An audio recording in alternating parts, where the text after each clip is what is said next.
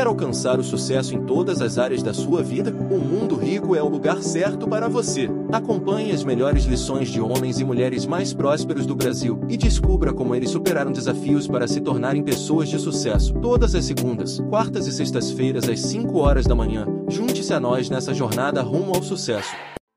Você merece um futuro desgraçado? É isso que você tá dizendo que você merece? Porque assim, essa escolha que você tá fazendo agora de mais uma comprinha, ela vai te satisfazer? Quanto tempo vai durar? É tudo comportamento, é tudo psicológico. Quanto tempo dura a sensação de prazer daquela compra? E a gente sabe, né? Nosso cérebro, ele emite essas ondas, né? Os neurotransmissores de prazer, para que na hora que você aperta o botão de comprar, ufa, alívio. Mas será que não existem outras situações que podem gerar a mesma sensação de alívio, porém que não vai te levar para baixo? Então, inclusive, teve um reality que a gente conseguiu fazer esse paralelo com o trabalho voluntário. A menina descontrolada lá do reality, Natália, inclusive, eu entendi quais eram os valores, porque tudo passa por valores pessoais. Eu entendi que nos valores dela tinha muito essa questão de entrega, de doação. Ela gostava muito de poder colaborar. E aí eu falei, vamos fazer só uma troca. Durante esse mês, você não vai fazer compras por impulso e você vai trocar por trabalho voluntário. E daqui a um mês, você vai me dizer se você sentiu falta. E ela chegou no final dos 30 dias, dizendo que foi o período mais feliz da vida dela. Ela conseguiu preencher aquela lacuna com algo que realmente preenchia, de fato, né? A essência, porque às vezes a galera acha que dinheiro é sobre dinheiro. E não é. É sobre autoconhecimento, é sobre você saber seus próprios valores pessoais, o que de fato é importante pra você. Se você tá seguindo um comportamento de manada e fazendo algo só porque seus pais disseram que você tem que fazer, que seu marido disse que você tem que fazer, ou porque a sociedade que você tem que fazer ou comprar. Então, na hora que você para e começa a estudar, você próprio entende, tá? O que é mais importante pra mim? É liberdade, realização, é status, é família, é segurança. Quando eu coloco isso tudo de forma hierarquizada e faço conexão com aquelas minhas metas, eu começo a entender que, olha, talvez uma casa não seja tão importante. Talvez mais um sapato não seja tão importante. Pra onde será que esse dinheiro poderia ir que me preencheria muito mais? Então, essa chave que a gente começa a mudar com o método. Então, define suas metas, entenda se essas metas têm a ver com seus valores pessoais, faça um bom diagnóstico do presente e vamos criar um planejamento pra gente poder chegar nessas metas investindo melhor, poupando e ganhando mais também. Porque não dá pra gente querer ter uma vida financeira próspera só poupando, porque ninguém aguenta ficar cortando, ainda mais com a inflação do jeito que tá. Você vai ter que ganhar mais, não tem jeito. Nath, você já viu a expressão medo da escassez? Como que a gente pode trabalhar um pouco melhor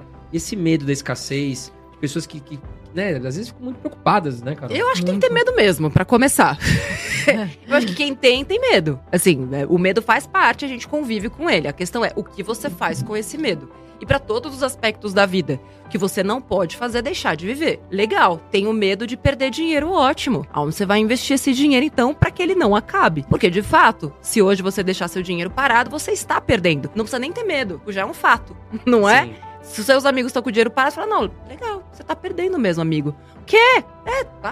Investir tá perdendo. Então, eu acho que a primeira coisa é essa. Uma coisa é a sensação, o pensamento e o medo. Outra coisa é o que a gente faz a partir daquele medo. Então, eu acho que o medo, ele é útil. Te empurra, né? Te empurra. Agora, o que não dá é pra você parar de viver. Porque senão todo aquele dinheiro que você acumulou com o seu trabalho ou com investimentos, pra que serve aquilo? Na verdade, dinheiro não é colecionável. Dinheiro é feito pra você viver, usar, viajar, e aplicar naquilo que faz sentido pra você. Então, Carol mesmo descobriu que tem uma vida muito mais feliz hoje, talvez com um custo de vida mais baixo, sei lá, não sei se ela tava poupando, investindo todos os bilhões lá de publicidade dela. Mas, às vezes, você percebe que com muito menos, você vive muito mais. E toda aquela sua fome de crescer e de ganhar não se justifica. E você percebe que você nem precisava de tanto assim. E quando a gente coloca essas coisas numa planilha e num simulador, que eu acho mágico, tem gente que fala, ué, mas eu já posso parar de trabalhar? Já, é isso. O que você acha que faz as pessoas se endividarem tanto e como elas poderiam tentar sair dessas dívidas? Olha, Carol, são tantos aspectos, mas de novo, assim, a gente tá passando por um período de crise, onde tem gente precisando se endividar pra conseguir sobreviver ou manter o padrão de vida. Então tem uma questão aí de inércia, ou seja, eu já tenho este padrão de vida, como eu vou mantê-lo? Como eu vou me relacionar com a minha família se eu não conseguir mais prover da forma como eu provia? Como é que vai ser a minha vida se eu não pagar as contas que eu já tenho, inclusive as dívidas que eu fiz no passado? O O problema do Brasil, neste momento, não é só o alto índice de endividamento, é uma dívida ruim. Os Estados Unidos, comparativamente em relação, aos brasileiros, eles estão infinitamente mais endividados. 90%, se eu não me engano, da população americana é endividada. Porém, lá a taxa de juros é muito mais baixa. Quando a gente olha para esses 70 milhões de pessoas, no Brasil, que hoje estão endividadas, a maior parte dessa dívida está no cartão de crédito. Ou seja, perigosíssimo. Para essa bomba estourar, se as pessoas não pagarem a sua fatura e serem obrigadas a pagar a taxa de juros mais alta, que independente do cartão ser legal ou não legal, me diga quanto o teu cartão de crédito te cobra de rotativo, que eu te direi quem és. Dificilmente você vai ter um cartão de crédito rotativo menor que 10% ao mês. Lembrando que a taxa Selic vai chegar agora perto de 14% ao ano. Ou seja, essa conta ela é muito difícil, ela é muito ruim e ela é assimétrica. Aquilo que a gente fala de assimetria de mercado. Então, assim, quem ganha pouco paga muito, quem ganha muito paga pouco, porque está investindo esse dinheiro. Então, acho que tem essa questão dos hábitos, de uma manutenção do padrão de vida que já existia, mas também, por outro lado, existem pessoas que estão precisando se endividar para conseguir sobreviver. É muito difícil a gente falar para as pessoas hoje do tipo, consuma menos, pare de pagar, etc. Porque minha única sugestão nesses momentos, inclusive eu criei muito mais conteúdo relacionado a isso, é faça renda extra. Porque economizar, tirando a galera sem vergonha, Quem é sem vergonha sabe que é. Enfim, que tipo, poderia estar poupando, poderia estar já criando sua reserva de emergência, como muitos mepoupeiros fizeram no passado, e que por conta dessa reserva conseguiram sair da crise ou de uma situação de desemprego muito melhor, porque assim, é também provado cientificamente que se eu estou zerado ou endividado e perco meu emprego ou tenho um imprevisto na minha vida, a minha capacidade de tomada de decisão, ela é afetada. O nosso cérebro não pensa direito na escassez. Quanto menos dinheiro eu tenho, pior eu penso, piores decisões eu tomo. Ou seja, se eu tenho uma reserva de emergência, eu tenho aquele conforto, o meu nível de estresse diminui, isso afeta menos a minha capacidade de tomada de decisão e eu tomo decisões melhores. Então eu saio de um ciclo vicioso que pensa, a pessoa já ganha pouco, aí se fode. Ela se fode mais, porque ela não consegue pensar direito. Porque a cabeça dela tá operando num sistema viciado, entende? Negativo. Sim. Não é negativo, pensar negativo. Não. É, o nosso cérebro, as conexões cerebrais que são feitas, elas não contribuem para um pensamento que traga insights, que traga ideias, porque a gente tá com estresse. Quantas vezes com estresse a pessoa vai lá e piora ainda mais a situação. Não consegue ter foco, Às vezes num pensamento. Não consegue ter foco e piora. É isso, então, tanto na euforia positiva, quanto num sentimento negativo, por exemplo, TPM. Pior momento pra fazer compra, pra ir ao shopping. Agora, mas eu não vá ao shopping, não faça nada. O negócio é comida. Pra homens, time ganhou. Pior momento pra ir no shopping fazer compras também. Seja na euforia, seja no estresse, nesses picos diferentes, enfim, de um lado ou do outro, piores momentos pra você tomar qualquer decisão financeira. Então, acho que também tem um pouco a ver com essa questão de endividamento. E falta de educação financeira também. Qual é a sua opinião sobre financiamento e qual a melhor maneira se a pessoa for fazer? Vamos partir do pressuposto que ter a casa própria é uma grande meta que a pessoa tem. Ela já estudou, ela sabe que aquilo realmente é um desejo dela. E ela já sabe, inclusive, que o financiamento não vai ocupar todos os financiamentos que ela tem, não vão ocupar mais de 20% do orçamento dela, tá? Então, para começar, decidiu fazer o financiamento, ok, quem sou eu para falar sobre isso? Mas você já deve saber que todas as parcelas de todas as dívidas que você tem, inclusive de cartão de crédito, carro, etc., não deveriam somar mais do que 20% daquilo que você ganha. E aí ela vai lá e também sabe que tem uma entrada, e que a entrada do imóvel é de 20%. E ela também sabe qual é o custo de oportunidade dessa entrada, claro.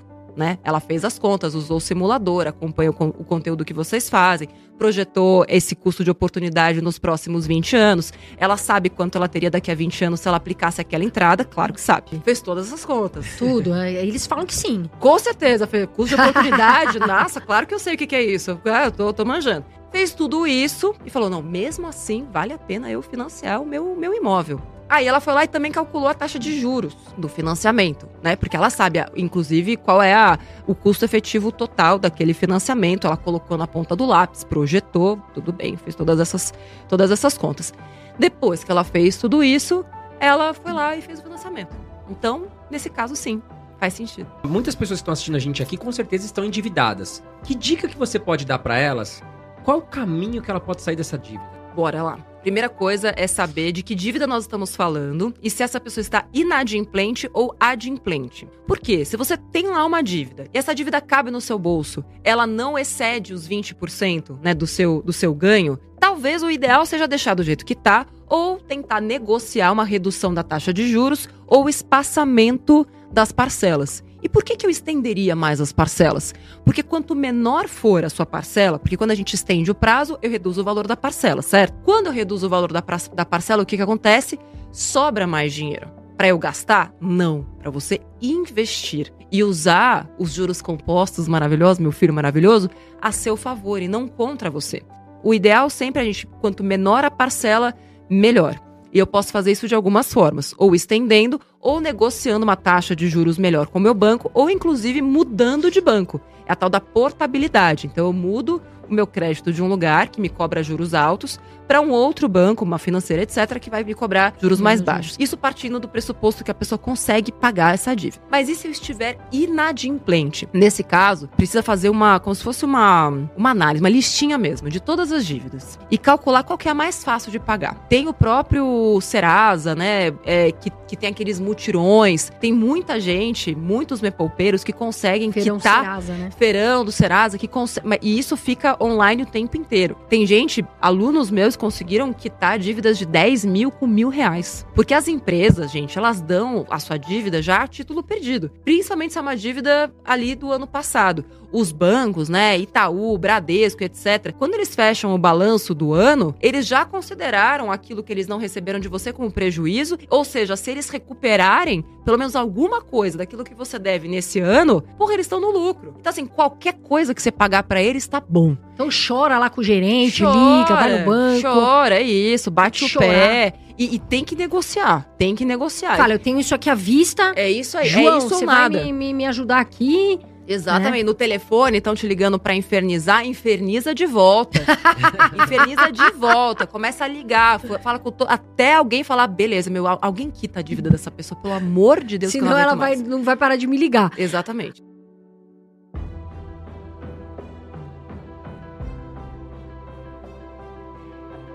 Você quer aprender a como faturar mais de R$500 por dia na internet? Acesse o primeiro link na descrição, que eu vou te mostrar a como fazer isso.